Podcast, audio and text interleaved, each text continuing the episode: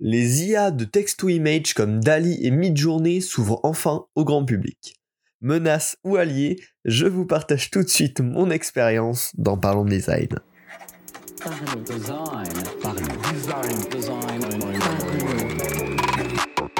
La cinquième saison de Parlons Design est sponsorisée par ZK4S Theory, le site des product designers.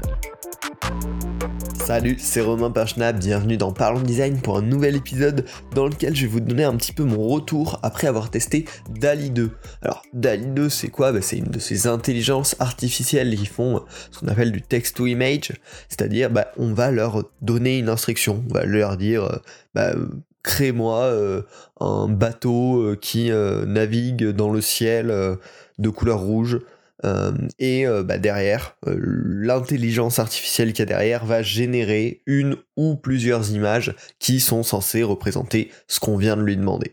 Alors c'est un truc dont on entend parler depuis quelques années maintenant. Hein, les, les, ouais, ça, ça, doit faire deux ans, on va dire, qu'il y a une petite hype autour de ces sujets-là. Euh, elles étaient en public, en, bêta très privé jusqu'à maintenant. Et voilà, là, ces dernières euh, semaines, ces derniers mois, euh, Dali s'est ouvert à un million d'utilisateurs qui étaient, qui étaient dans la liste d'attente. Mid-journée, pareil, commence aussi à avoir une grosse communauté de, de plusieurs dizaines de milliers de personnes, il me semble, qui ont accès à l'outil. Donc ça devient quelque chose quand même euh, de plus en plus populaire et même certaines solutions de, création visuelle ont intégré euh, des, fonctions du genre. Donc voilà, on commence à avoir euh, quelque chose de solide et c'est marrant parce que ça vient vraiment stimuler cet imaginaire de l'ordinateur qui va dépasser l'être humain et qui va finir par nous contrôler tellement il est puissant, tellement il est intelligent, tellement il est fort. et donc ça, ça crée beaucoup de fantasmes et c'est hyper intéressant à creuser. Mais bien évidemment, faut revenir à la réalité, il faut aller tester l'outil et voir est-ce que vraiment on est déjà en train de se faire dépasser ou est-ce que c'est pas si simple que ça et que globalement tous nos métiers ne vont pas disparaître à cause de l'intelligence artificielle, en tout cas pas tout de suite, euh, à minima. Euh, et donc voilà, j'ai pu tester euh, DALI 2 récemment, donc c'est tout simplement une application web, hein. je m'étais mis dans, la liste d'attente il y a quelques mois de cela, et quand ils ont ouvert à un million de personnes en plus, ben, j'ai eu la chance de recevoir une invite, et je vais en profiter pour faire un petit débrief sur qu'est-ce que c'est, qu'est-ce que moi j'en ai euh, conclu, qu'est-ce qui est bien, qu'est-ce qui marche pas encore très bien, et surtout comment nous on peut l'exploiter dans notre travail, pas en tant que remplaçant, mais plutôt en tant qu'assistant. Euh, alors, les deux plus connus, euh, je vous en ai parlé, c'est Dali et Midjourney. Euh, Dali, c'est une interface web, tout simplement, donc une web app dans laquelle on va avoir un champ de texte et puis on va pouvoir générer des images. Et Midjourney, c'est un bot sur Discord. Pareil, en fait, on va avoir accès à des channels, on va pouvoir lui demander, bah, j'aimerais ça et directement dans le channel Discord, elle va renvoyer euh, ce qu'elle a généré. Donc c'est aussi un fonctionnement assez intéressant, même en, termes d'interaction pure, hein, sans parler d'intelligence artificielle ou quoi que ce soit. Et voilà, les deux existent. Donc globalement, ces deux systèmes-là, on va leur écrire une demande en anglais de préférence. Alors il me semble que Midjourney est capable de comprendre d'autres langues, mais globalement, faut l'écrire en anglais parce que c'est les langues dans lesquelles ils sont principalement entraînés. C'est là où on aura deux très loin les meilleurs résultats. Donc écrire une demande en anglais, ce qui demande déjà un, premier skill, un premier accès, surtout que les mots qu'on va utiliser sont hyper importants. Et ces euh, deux intelligences artificielles, quand on va leur écrire une demande, ils vont nous générer quatre propositions différentes. Euh, donc bah, ça va faire tourner en gros l'algo plusieurs fois pour générer quatre images qui sont censées répondre à votre demande. Alors ce qui est intéressant avec ça, c'est qu'on va voir qu'avec une même query, mais en fait, euh, il y a des tonnes de résultats différents qui peuvent être générés. Si on lance plusieurs fois la même query, on va pas avoir les quatre mêmes propositions à chaque fois. Et vous allez voir même que des fois, les quatre propositions peuvent être différentes. Notamment, des fois, il va pouvoir se tromper entre des mots que vous lui indiquez, et donc, euh, si vous demandez euh, des enceintes qui tombent du ciel dans une piscine, bah, des fois vous allez bien avoir des enceintes qui tombent du ciel dans une piscine, mais des fois vous allez avoir une piscine avec des enceintes qui flottent dedans, ou une piscine avec une enceinte au bord. voilà il peut y avoir des petites erreurs comme ça. Et donc le fait qu'il génère quatre propositions, ça permet déjà d'éviter les erreurs qui seraient vraiment euh, désagréables à l'utilisation. Et puis ça permet aussi des fois d'avoir plusieurs styles, plusieurs représentations d'une même scène, ce qui est forcément très intéressant. Et donc une fois qu'on a ces quatre propositions, ben, on va pouvoir soit itérer directement sur sa demande, ajuster euh, son, petit texte pour essayer d'avoir des résultats plus pertinents, on va pouvoir en général choisir l'une des propositions et dire bah, génère-moi d'autres propositions comme cette proposition. Et donc ça va permettre de se lancer un peu comme quand on ferait une recherche sur Pinterest, on va cliquer d'image en image et ça va nous recommander des choses qui vont avec. Ben là un petit peu pareil, on va dire ah ben j'aime bien celle-ci. Du coup, il va en générer quatre autres comme celle-ci. Et dans les quatre autres, on va pouvoir dire, ah ben j'aime bien celle-ci. Du coup, il va en générer quatre autres comme celle-ci, etc., etc. Donc voilà. Il y a vraiment un truc de, on va pouvoir itérer soit sur notre demande initiale, soit aller trouver des alternatives à une proposition faite et se balader dans les propositions comme ça, guider l'intelligence artificielle vers euh, bah, le résultat qu'on attend, qu'on recherche. À noter un point intéressant, c'est que les deux intelligences artificielles fonctionnent sur un système de crédit. De bah, à chaque fois qu'on fait une demande, on paye un crédit. Donc forcément, euh, ce, coût d'exploration a une valeur aussi monétaire derrière, euh, qui est important à prendre en compte si on veut utiliser ces outils de manière importante. parce que globalement, c'est pas excessif, mais si vous voulez faire des dizaines de queries par jour, ça va commencer par à représenter un petit peu d'argent. Aujourd'hui, sur Dali, par exemple, pour faire 230 demandes, ça coûte 30 dollars. Donc c'est tout à fait raisonnable, mais euh, vraiment, potentiellement, si vous faites plaisir, 230 et que vous vous lancez un peu, ça peut se, ça peut se claquer relativement rapidement. Euh, donc voilà, ce système d'exploration est intéressant, mais ça vient pointer le doigt sur le fait que la query initiale, la saisie, le, texte que vous allez saisir est extrêmement important. Et finalement, on, voit que les gens qui, qui ont testé euh, rapidement ces, intelligences artificielles et ont fait pas mal de choses là-dessus, ont, appris une espèce d'expertise de comment parler à, Dali ou à Midjourney pour qu'ils comprennent bien et qu'ils apportent les bons résultats. Euh, et du coup, ça va être intéressant probablement dans les prochaines semaines et, prochains mois de voir apparaître des guides de comment parler à Dali, comment parler à Midjourney pour qu'ils nous comprennent bien et qu'ils génèrent bien euh, ce qu'on veut derrière. Alors voilà, moi j'ai fait mes petits tests, je me suis un petit peu amusé avec, et bah forcément j'en ai retiré des points positifs et des points négatifs qui je pense pourraient vous intéresser pour vous faire un avis un petit peu sur tout ça. Alors, le premier point hyper positif, c'est que globalement il est très bon pour mixer des concepts existants. Euh, si vous voulez faire un avion licorne, un canapé avocat, ou n'importe quoi de ce genre-là. Euh, globalement, il a, il a une très bonne créativité là-dessus. Euh, mixer deux concepts complètement détaché, il arrive très bien à le faire et ça donne des résultats assez sympas, assez visuels, qui euh, voilà, généralement vont, bien fonctionner euh, et seront complètement crédibles à utiliser euh, en quelque part. Par contre, de l'autre côté, il est extrêmement mauvais, voire totalement incapable d'écrire des textes. dès que vous allez lui demander d'écrire un texte sur un panneau, d'écrire un texte sur un t-shirt, d'écrire n'importe quoi. On va avoir des espèces de lettres difformes complètement illisibles qui représentent pas du tout le texte que, vous, voulez, euh, écrire tout simplement.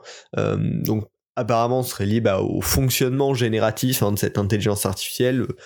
je vais pas vous décrire l'algo ici parce que je, je le connais pas forcément, mais voilà. En gros, la façon dont les images sont générées permettrait pas d'écrire du, du, texte de manière euh, cohérente, et du coup, bah, dès qu'on va écrire du texte, c'est typiquement une catastrophe. Et pareil, dans d'autres trucs précis, notamment sur les visages, euh, on remarque des résultats hyper aléatoires. Euh, alors sur des visages dessinés, des visages un peu simplifiés, il est ok. Dès qu'on va essayer d'avoir du visage détaillé, c'est globalement pas foufou. Euh, enfin voilà, surtout si c'est inclus dans une scène globale, les personnages vont souvent avoir des têtes assez bizarres. Là où si on demande juste un portrait, globalement on peut réussir à avoir des portraits ok. Dans la, dans la précision, il est pas, pas, pas excellent, en tout cas pas prêt aujourd'hui. On va revenir sur un petit point positif, la reproduction de styles connus. Ça c'est extrêmement puissant. On va lui dire euh, comme, euh, comme, un, comme un tableau euh, de Picasso euh, comme un tableau de Monet, comme un tableau de n'importe qui, euh, ou euh, dans le style de tel dessin animé, dans le style de tel film, et globalement il va hyper bien respecter ces styles-là. Alors c'est pour une raison très simple, hein, c'est parce que forcément dans les bases de données d'images, dans les banques d'images sur lesquelles il a été entraîné, bah, forcément il y a beaucoup de toutes ces créations artistiques là et du coup ça lui permet d'avoir une bonne compréhension de qu'est-ce que sont ces styles et de générer des bonnes images dans ces styles-là derrière. Et c'est extrêmement puissant, extrêmement marrant euh, parce qu'on va pouvoir représenter bah, plusieurs concepts, plusieurs fois le même concept avec des styles tout à fait différents et qui sont très bien foutus. Donc ça c'est hyper marrant pour, pour pouvoir s'entraîner. Mais par contre au contraire bah, ça va être un petit peu plus dur de lui faire créer un style unique ou en tout cas un style spécifique qui est pas spécialement connu et de garder ce style d'illustration là par exemple cohérent d'une image à un autre. Euh, si vous espérez pouvoir créer une librairie euh, d'illustration pour votre application, pour votre site web grâce à Dali ou à Midjourney dans un style cohérent, ça va être extrêmement difficile si vous reprenez pas un style déjà connu parce que bah forcément il a pas de quoi s'entraîner euh, sur ces, sur ces modèles-là. Vous lui décrivez juste un, style euh, inconnu, un style de votre création, et du coup, il va être bah, pas très très bon sur ces sujets-là. Euh, donc voilà, c'est vraiment ce qu'on remarque à la fois enfin, sur, ces, sur ces deux premières analyses, hein, c'est que tout ce qui est tout ce sur quoi il a eu beaucoup de ressources pour s'entraîner, qui sont très généralistes, va être extrêmement, extrêmement pertinent. tout ce qui est beaucoup plus spécifique, ça va un petit peu échouer et ça va avoir du mal à, générer des résultats intéressants, en tout cas exploitables derrière directement en tant que tel. Également, pour terminer, euh, il a un autre domaine d'excellence, c'est tout ce qui est rendu 3D, dessin, dessin paint, ça il nous en fait euh, régulièrement, euh, peinture, tout ce que l'humain a beaucoup fait, il est très bon dedans et rendu 3D, je pense c'est ça, il y a beaucoup beaucoup d'exports sur internet, sur Twitter, sur Dribble qui sont du coup rendus publics qu'il a peut-être pu exploiter. Euh, et, il fait des super rendus 3D sans avoir à faire de rendu 3D, c'est assez impressionnant. Enfin, dernier petit point, et je vous en ai parlé très rapidement en début de ce podcast, c'est des fois il a, du mal à séparer ce qu'on lui demande d'afficher sur le premier plan et sur le second plan. Euh, notamment, je vous ai raconté un truc avec des enceintes tout à l'heure. Euh, J'avais voulu une image un peu what the fuck avec des enceintes. Euh, globalement, bah, il, te les fout une fois en train de tomber dans la piscine, une fois dans la piscine, etc. pareil, quand on va lui dire, bah, je veux que t'aies un fond bleu avec des pommes oranges dessus, bah, des fois ça va être inversé, etc. Mais bon, ça c'est pas du tout grave et le fait qu'il génère quatre propositions à chaque fois veut très bien venir contrer, euh, contrer cela. Mais c'est intéressant à voir que euh, bah, c'est c'est génératif et il y a toujours un petit peu d'aléatoire en fait dans la manière dont il va générer, dont il va interpréter ce qu'on lui demande. Donc euh, donc c'est très intéressant. Voilà globalement un petit peu mon ressenti sur Dali. donc ça en a fait un outil sympa à utiliser qui permet d'explorer plein de plein de ouais de, de styles, plein d'idées très rapidement mais qui a voilà quelques blocages qui empêchent d'en faire un usage très complet ou en tout cas euh, prêt à l'utilisation directement après. Mais c'est là où je vous ai prévu cette dernière section du podcast, c'est mais du coup à quoi est-ce que ça peut nous servir? Alors là, je parle plutôt dans un cadre de designer euh, produit, un petit peu designer graphique également. Euh, le premier cas où ça peut être hyper utile, c'est pour de l'inspiration on veut découvrir des nouvelles façons de représenter des mots, de représenter euh, une idée, ben on va pouvoir explorer des idées farfelues très rapidement avec l'une de ces IA. On va pouvoir bah, lui raconter des concepts, euh, lui, lui proposer des idées comme ça et voir ce qu'il nous présente et derrière potentiellement ça va pouvoir nous aider à, trouver des idées. C'est un excellent complément hein, à aller se balader sur Behance, Insta et, et Pinterest. Bah là on va pouvoir avoir des créations unique euh, pour représenter potentiellement des idées uniques, donc forcément excellent use case. Le deuxième cas euh, qui me semble hyper intéressant, c'est pour faire de l'illustration rapide sur des slides, des vidéos, des trucs qu'on va partager en interne. C'est hyper puissant parce que ça permet de représenter des idées un peu complexes de manière extrêmement, extrêmement rapide et avec un petit côté, voilà, il y a une, il y a une illu unique pour représenter ce concept-là. Elle est là, ça m'a pris 5 secondes à la générer. Euh, donc ça, je pense que je vais, je vais m'y essayer prochainement. Euh, voilà, c'est toujours bien d'illustrer des concepts quand on en parle. Et avec euh, ces intelligences artificielles, on peut bah, créer une impression forte et hyper visuelle d'un message qu'on veut passer, sans avoir besoin d'y passer beaucoup de temps. Et dans ces cas-là, souvent, on s'en fout un petit peu de la cohérence visuelle dans le style on n'a pas besoin que ça corresponde à une charte graphique, donc on peut euh, complètement utiliser ces images-là. Et, euh, je vois pas ce qui peut rivaliser dans, cet usage-là de faire une illustration très rapide, très simple d'un concept pour une présentation, pour illustrer un propos ou quoi que ce soit. Et en plus, vous aurez toujours le petit aspect fun de ah ben regardez, au fait, cette, illustration a été générée euh, par une intelligence de, de texte ou image. Donc ça, ça me semble intéressant. Et le dernier point, euh, plutôt dans un usage product design, c'est bah, l'utiliser en tant que placeholder. on sait que à cet endroit-là, on aimerait une image qui va illustrer tel concept, telle idée, mais bon, dans, l'immédiat, on est en train de construire l'interface, on n'a pas le temps de se pencher directement dans l'illustration, ça on, y reviendra à la fin une fois que l'ensemble sera, cohérent, voilà, on, voulait juste placer les idées, bah là, faire un petit tour dans Dali ou dans ou dans mid-journée, générer une image qui correspond à peu près à la scène qu'on veut représenter, à l'illu qu'on veut représenter, la poser ici et continuer, ça va permettre bah, de remplacer un petit peu un, croquis avancé très rapidement.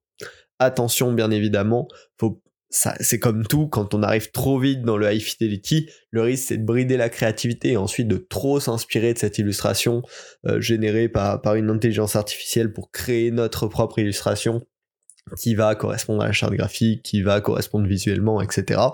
Euh, donc petite méfiance sur ce point-là, mais ça peut tout de même être intéressant. Voilà. J'espère que ce podcast vous aura plu. Euh, à mon sens, c'est un outil hyper intéressant, mais pas encore prêt à remplacer les créatifs. Hein. Euh, voilà, on le voit, c'est clairement de l'imitation. alors de l'imitation mix and matché, mais on est encore loin de pouvoir générer des idées créatives uniques avec un style cohérent, euh, en tout cas cohérent à ce qu'on recherche. Euh, donc ça, ça me paraît être encore une, grosse step euh, avant, avant qu'on puisse être remplacé globalement. Mais bon, comme tous les outils, faut tester pour comprendre, faut tester pour voir dans quelle direction ça va, comment ça peut nous aider, comment on peut l'utiliser. Donc bah je vous conseille juste d'aller euh, d'aller sur l'un de ces sites-là et puis euh, vous inscrire. Globalement, il y a des crédits gratuits à l'origine, hein. je vous ai parlé que c'était payant, mais euh, sur Dali notamment, on a 50 crédits gratuits, donc ça permet de tester un peu le truc, de, s'amuser un peu avec. Voilà, je vous invite juste à aller découvrir tout ça. Si l'épisode vous a plu, n'hésitez pas à le partager, surtout c'est un excellent moyen de faire connaître le podcast, de le diffuser autour de vous, donc un petit message dans, le Slack avec vos collègues, un petit MP à vos amis euh, qui, qui, sont intéressés par le product design et tous ces sujets-là. Euh, et puis, bah, si, euh, vous n'êtes pas encore abonné, bien évidemment, n'hésitez pas. Euh, Parlons Design est dispo sur toutes les plateformes de podcast, donc choisissez votre préféré. Et puis on se retrouve la semaine prochaine pour un nouvel épisode. Salut